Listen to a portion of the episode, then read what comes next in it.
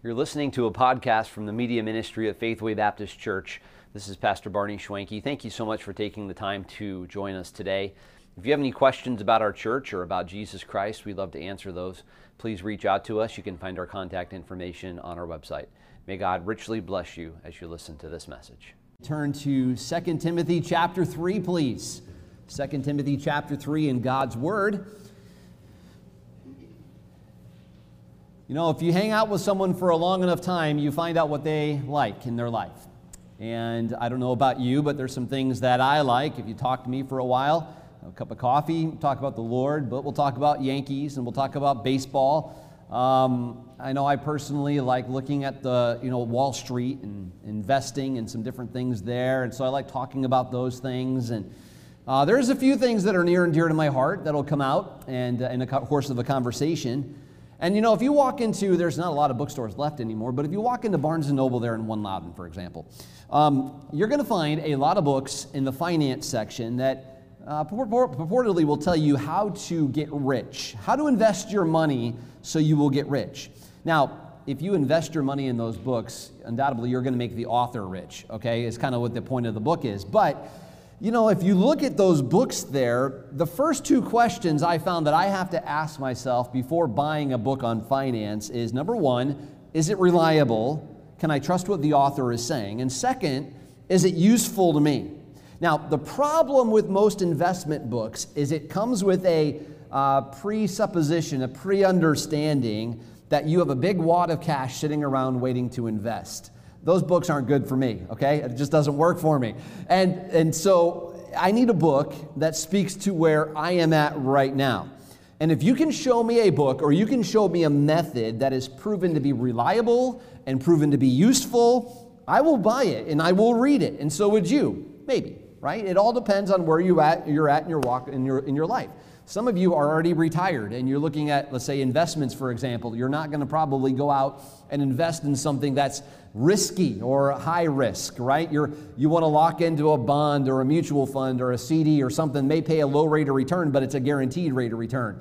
And I'm not here to give you any financial advice this morning, but I'm just giving you that as an example, right? It may or may not be applicable to you. But the fact of the matter is, we all, I'm speaking, gen- I think generically, but I think most of us here in this room, um, own a book that tells us how to invest our lives for maximum profit. And this book is not some book that's the latest and greatest craze for 2021. This book has been proven to be reliable day in and day out. In fact, no one has ever followed the life investment strategy found in this book and ever come away disappointed.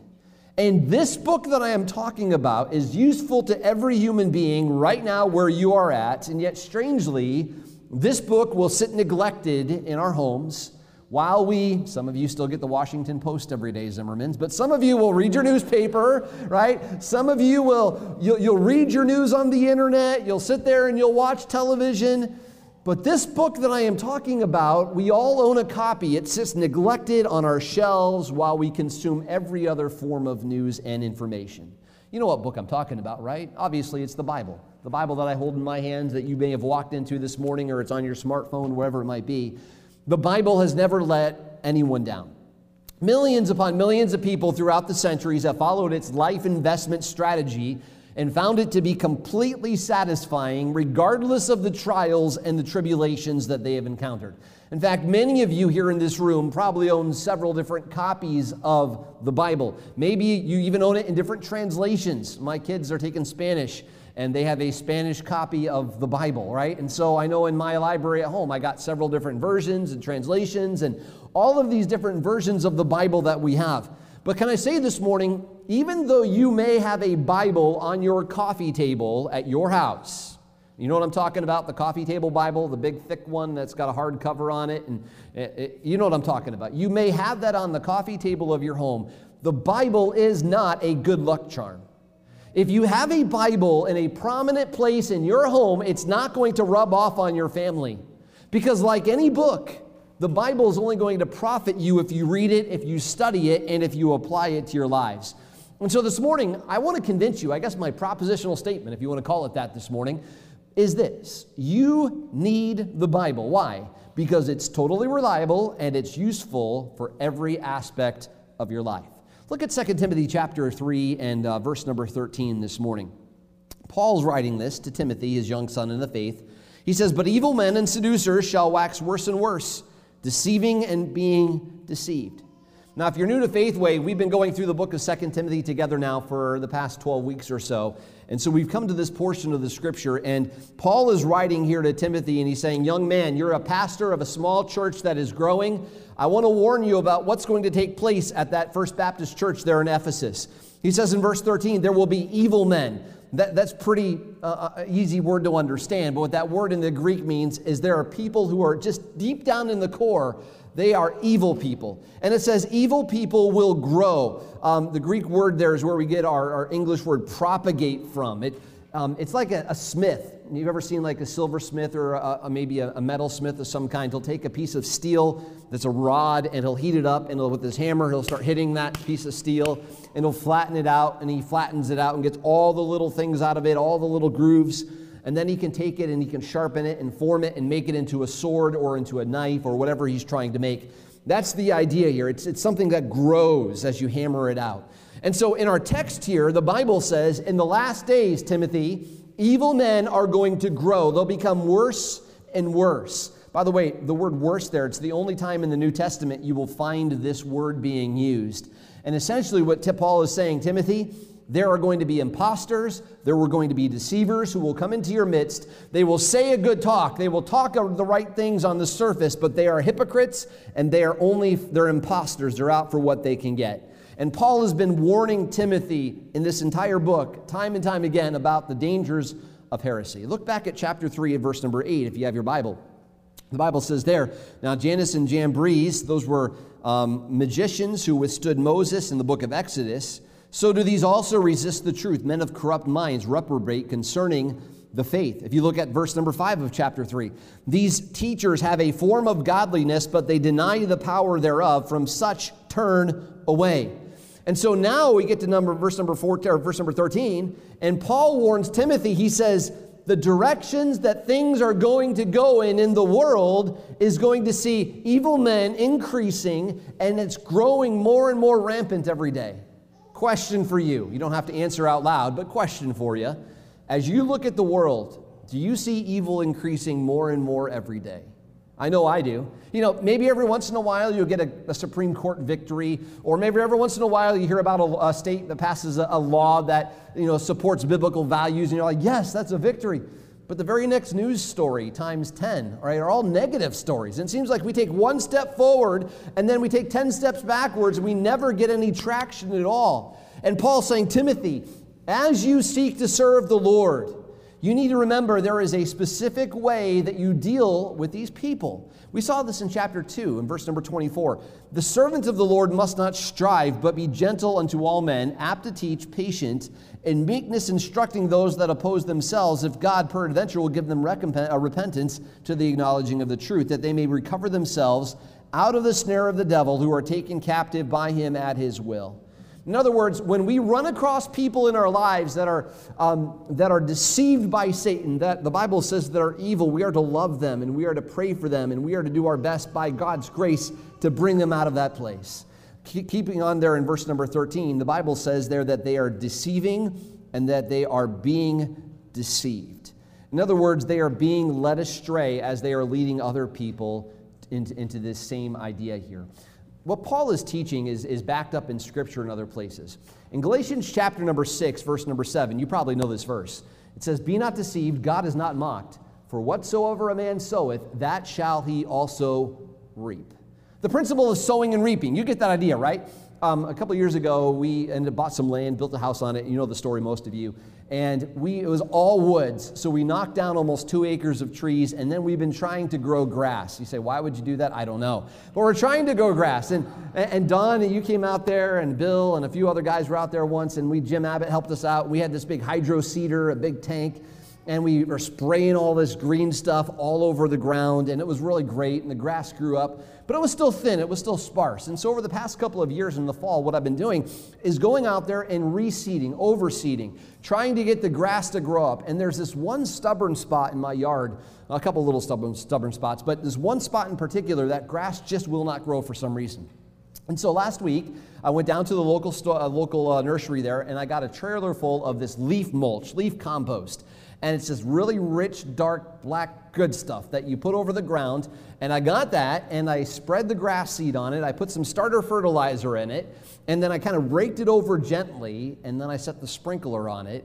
And I've been going out there every single day since Monday, and I've been looking for the little grasses to grow, right? And I've been watching. And this morning, for the first time, I went out there and I saw some tiny little thin pieces of green stuff sticking out of that. It's just now starting to grow.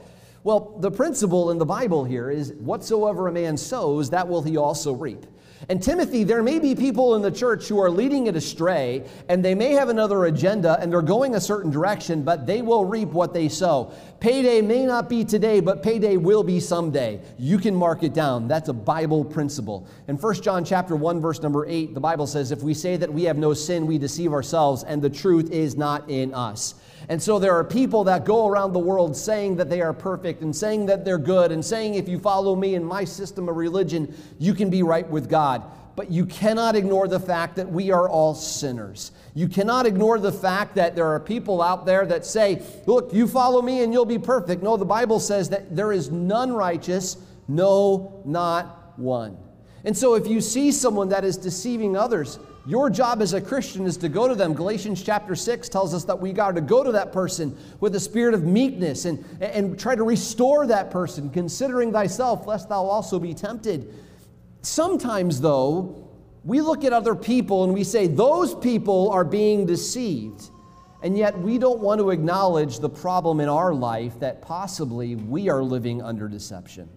And so, yes, we need to have compassion on people who are deceived because we know what it's like. If you've trusted Christ as your Savior, you remember what it was like when you were deceived by the world. Maybe you were deceived by the lie of alcohol, or you were deceived by the lie of the philosophies of this world, and you bought into it and you consumed those things, and you found out at the very end that there was absolutely nothing that those things could give you, and you gave your life to Christ, and you found Him to be the truth, the way, the truth, and the life.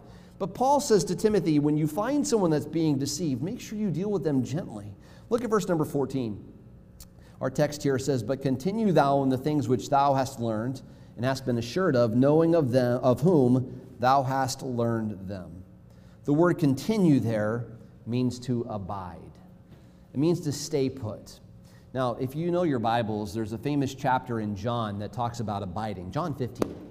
John 15, 7, Jesus said, If ye abide in me, and my words abide in you, ye shall ask what ye will, and it shall be done unto you. Throughout my life, I've, I've known John 15, and I've thought, okay, my goal is to abide in Christ. And I've, I think I've kind of overcomplicated that idea of abiding in Christ. What does it mean to abide in Him? You know, for some years, I used to think that there was this magical, mystical thing about abiding in Christ that, that makes me a successful Christian. Do you know what that word abide means? It means to continue. It's the same word that we find there in 1 Tim or 2 Timothy chapter 3 and verse number 14. It's continuing in the things that you have learned. Well, where did Timothy learn those things about God from? He learned it from the apostle Paul. Uh, verse number 15 of our text says here, and that from a child, 1 Timothy 2 Timothy 3:15, that from a child thou hast known the holy scriptures the word holy there means set apart, it means sacred. Scriptures here refers to the Old Testament. So Paul says, Timothy, from a young child you have been taught the Bible. From a child, the word child there is a newborn infant. It's the idea of a little baby that has just come home from the hospital, and mom and dad, from the time that that baby is born, are teaching the child the truths of the Word of God. Dad and mom, there's a lesson for us here today. If you have children, whether they're little or they're big and they're grown out of your house, your job is to teach them the Word of God. Timothy had been taught the Bible from an early age. When I was a little boy, before I even knew Christ as my Savior, when I, I don't even remember this, but the first verse that I learned as a boy was John 17 17. You know what that verse says? Thy word is truth. But before I even could say, Thy word is truth, my parents taught me two words Bible, true. And so, as a little two year old who could barely say mom, could barely say dada, I learned John 17, 17, Bible true. And we would say it every single night before we would pray for our dinner. We would go around the table and we would say our verses together. You know the first verse that I taught my children when they could barely speak? John 17, 17, Bible true. Why do I teach my children Bible verses? Why do I teach them that the Bible is true? Because I want to set that foundation very early on that the Bible is the source of authority, the only source of authority in their life.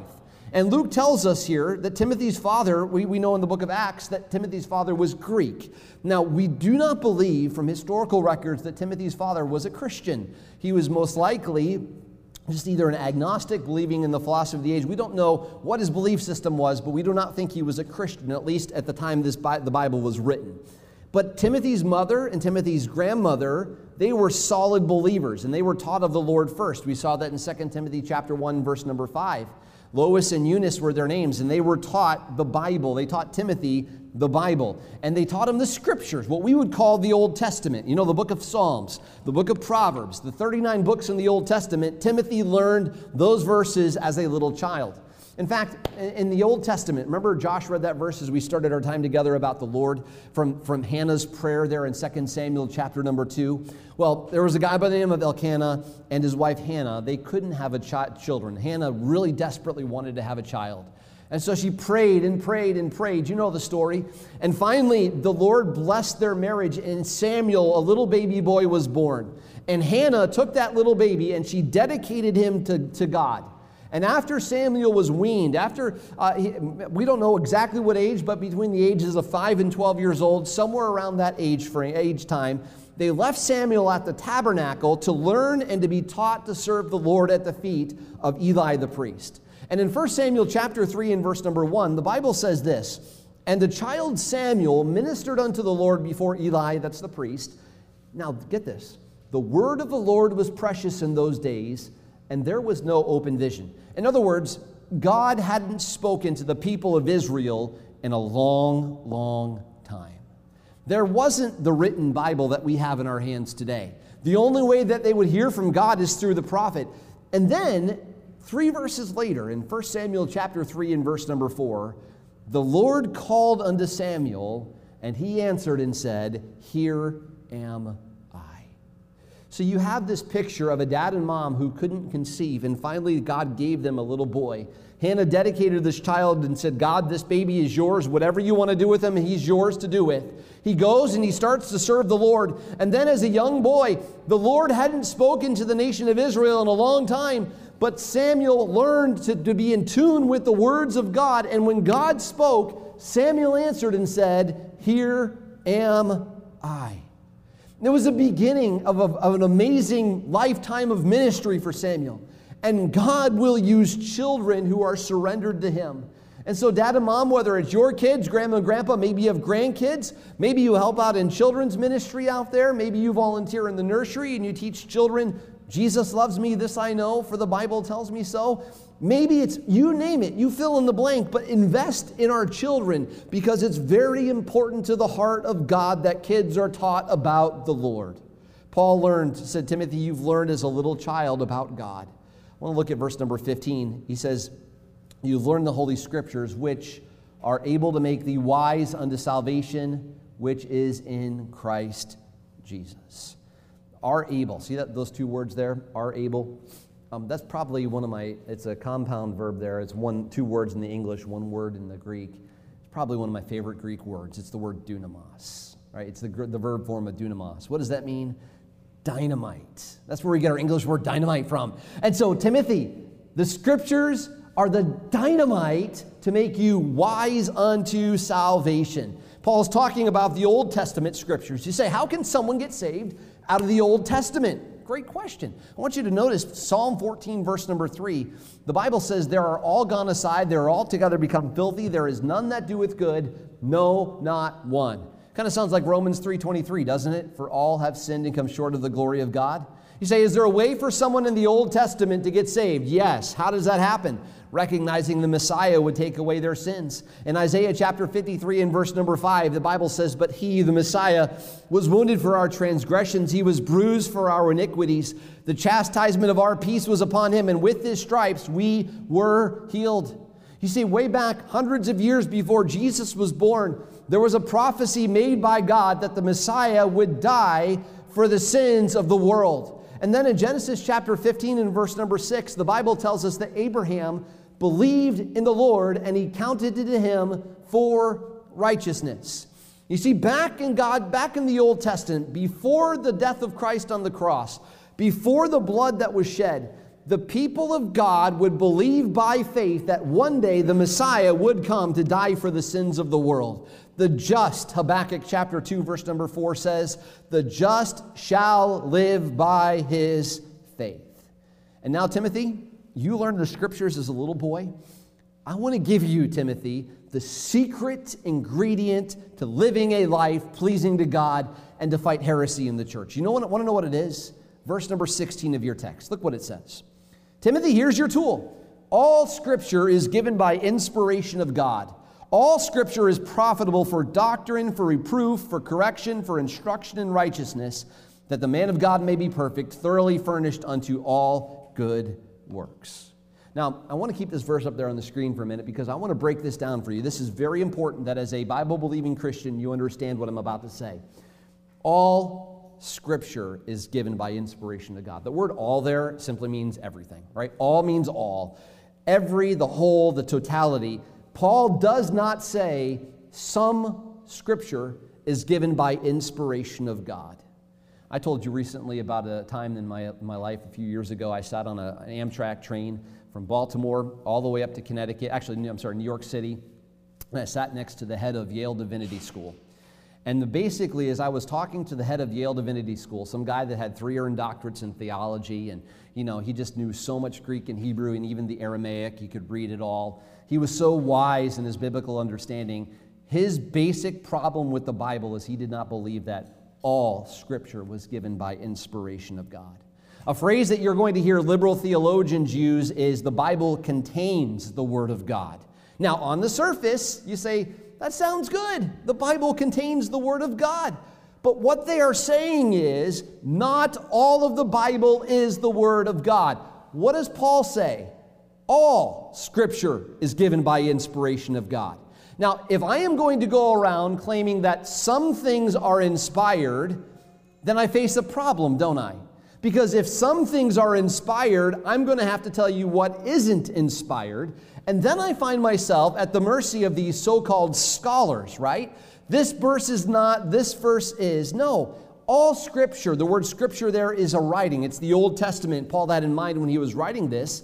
But at the same time that Paul was writing this letter to Timothy in history, right? AD 65, the same time that Paul is writing this very letter, I want you to notice what Peter, another one of the apostles, said about the writing of Paul. In 2 Peter chapter 3, P- Peter wrote this Even as our beloved Paul, all right, the author of 2 Timothy, according to the wisdom given unto him, hath written unto you, verse 16, as also in all his epistles, all of his writings, speaking in them these things which are some things hard to be understood. Peter's saying, Yeah, Paul is a theologian and I'm a fisherman. some of the things that Paul wrote, I'm having a struggle to understand. And you probably understand that if you read the book of Romans, you scratch your head sometimes.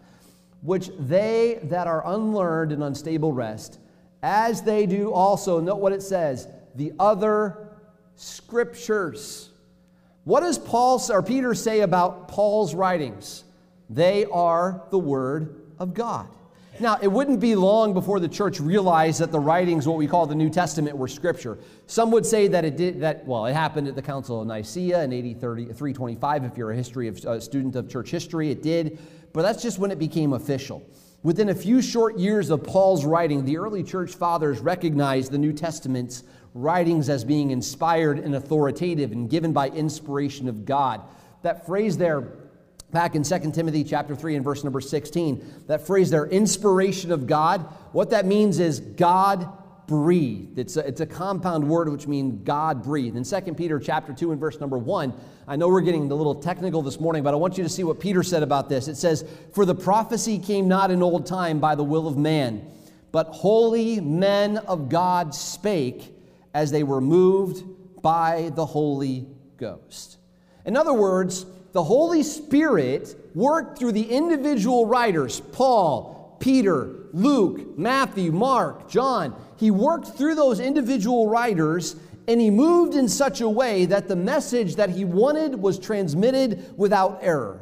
Now, there are some people, and I don't think there's anyone in our church that would believe this per se, but there are some people within our Christian communities that would say, well, God breathed again in 1611, that we have a, they would say double inspiration. That's not true. The, the Bible was inspired in the original autographs. God, God does not inspire a translation, a translation from the original, all right? So we understand that we're on the same page. And we don't have any of the under the original manuscripts of Paul's handwriting. I wish we did. It would be really cool to be able to go to the Bible Museum there in Washington, D.C. By the way, if you haven't been there, you need to make a trek there sometime. Go to the Bible Museum, and they have up there, this is the original letter that Paul wrote of 1st or 2nd Timothy. That would be really cool to see.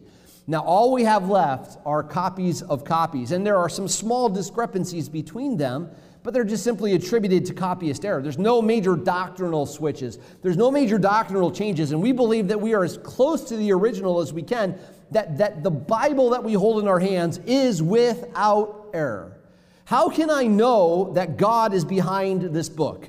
Someone out there says, well, I'm not saying in our church, but someone in the world out there that's not a part of a, a Christian community, that's not saved, might say, how do we know that the Bible isn't written by just a bunch of Christian crazy fanatics?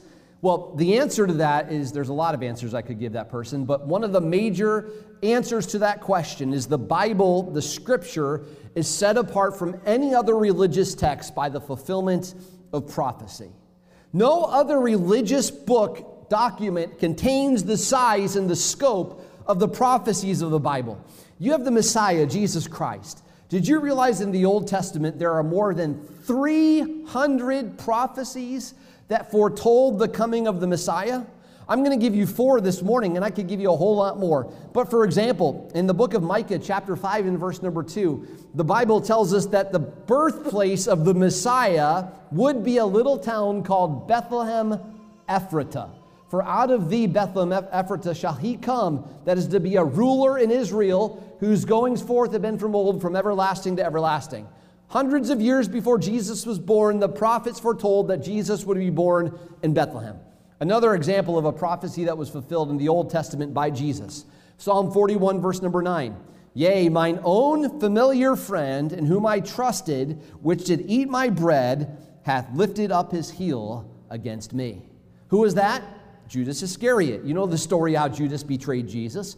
Another one, Psalm 22. The entire psalm is a, is a prophecy of the crucifixion of Jesus.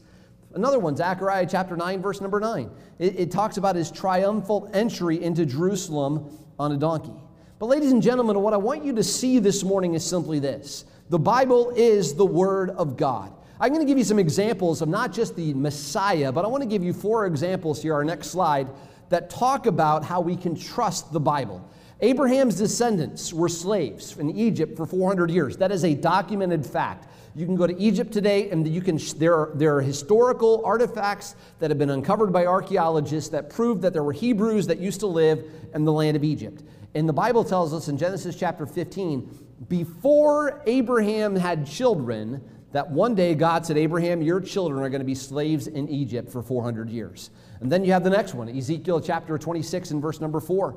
There was a city in the ancient times of Tyre. Tyre was the city that could not be destroyed. It was a beautiful city. It's like the city of Babylon. You've heard the ancient stories of the ancient city of Babylon. Well, before Babylon was, there was Tyre. Everybody during the time of Ezekiel knew that Tyre was an amazing, impenetrable city that could never be destroyed. But God said it could be destroyed, and it was by the Babylonians many centuries later. In Jeremiah 25, verse number 11, God prophesied that the people of Israel would be taken into captivity because of their sin. What did God say? They would be gone. What happened? They were removed into Babylon, like God said. And then this is a great, I love how the Bible is so precise.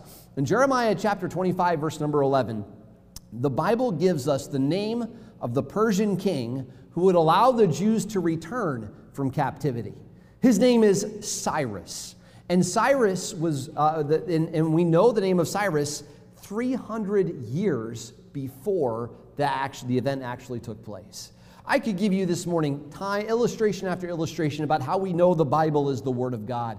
And, ladies and gentlemen, the reason why these fulfilled prophecies prove that the Bible is the Word of God is because only God knows the future. Now, I could write a book, you know, and I could, in that book, I could say, let's just pull a name out of the hat. I could say, George Johnson is going to be the president in 2120. I don't even know if, I don't even know that's an election year, but let's just say it is, okay?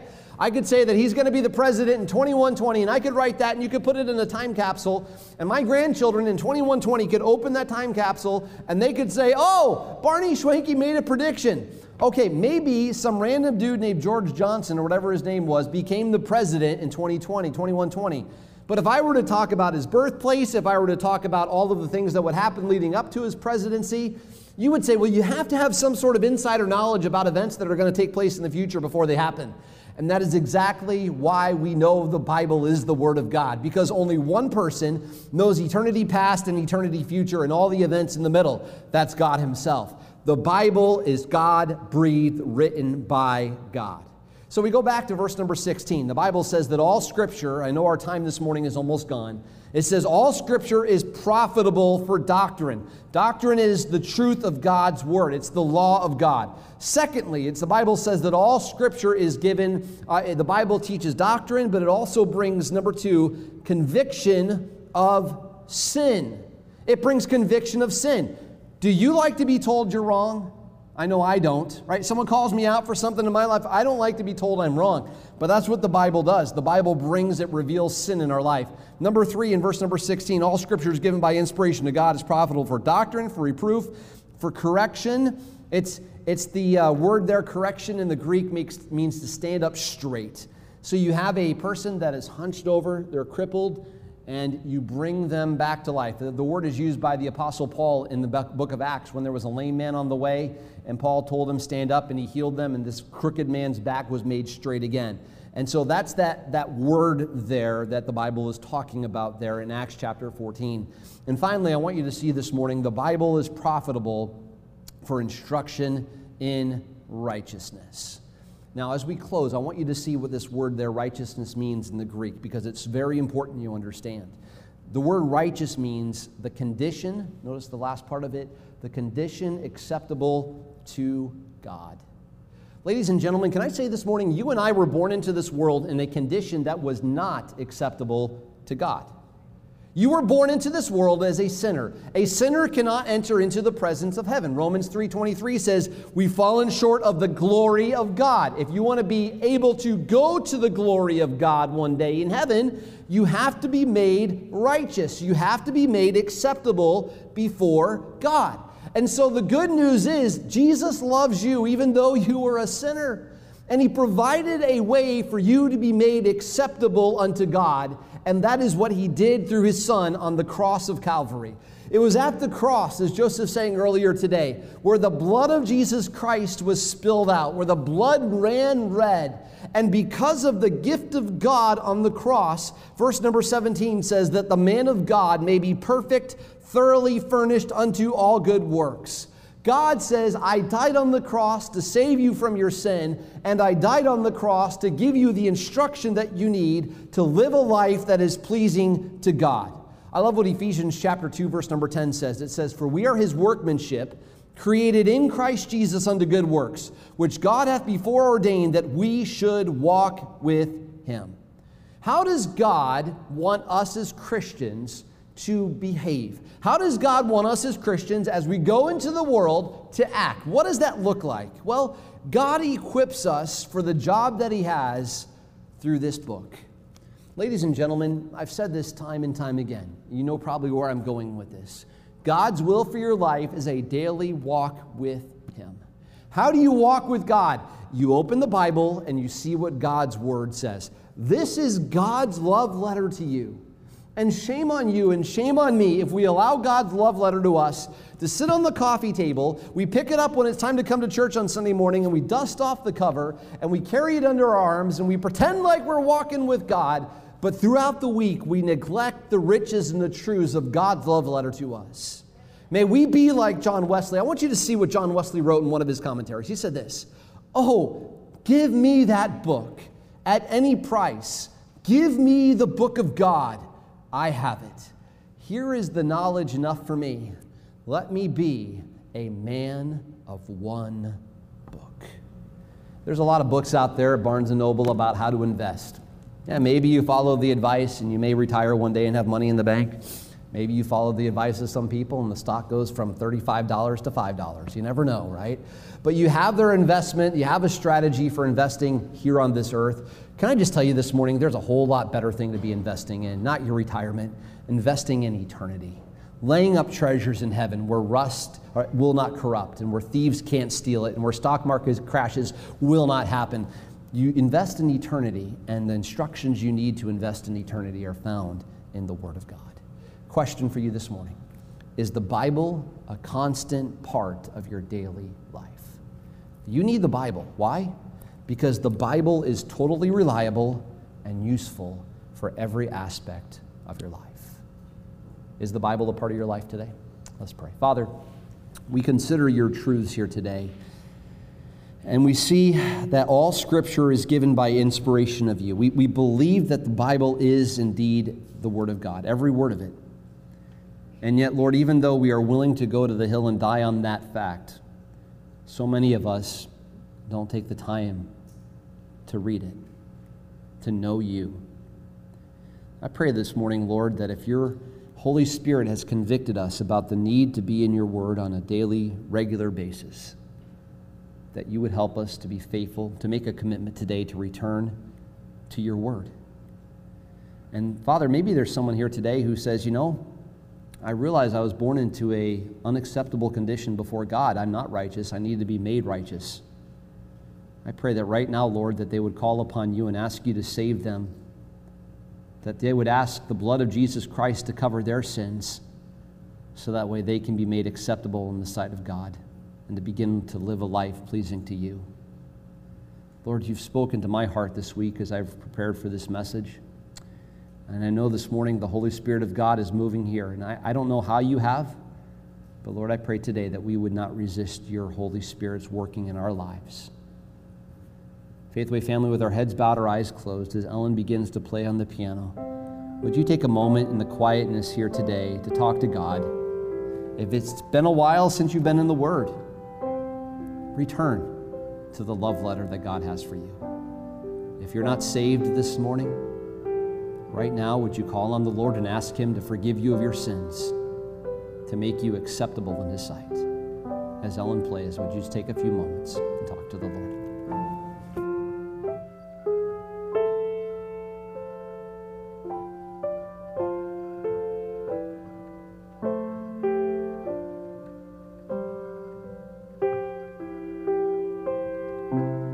Lord, may we be like John Wesley and pray from the depths of our heart, Oh, give me that book. At any price, Lord, whatever it takes for us to read the word, may we not neglect your love letter to us. May we be people of the book this week. We pray this in Jesus' name. Amen.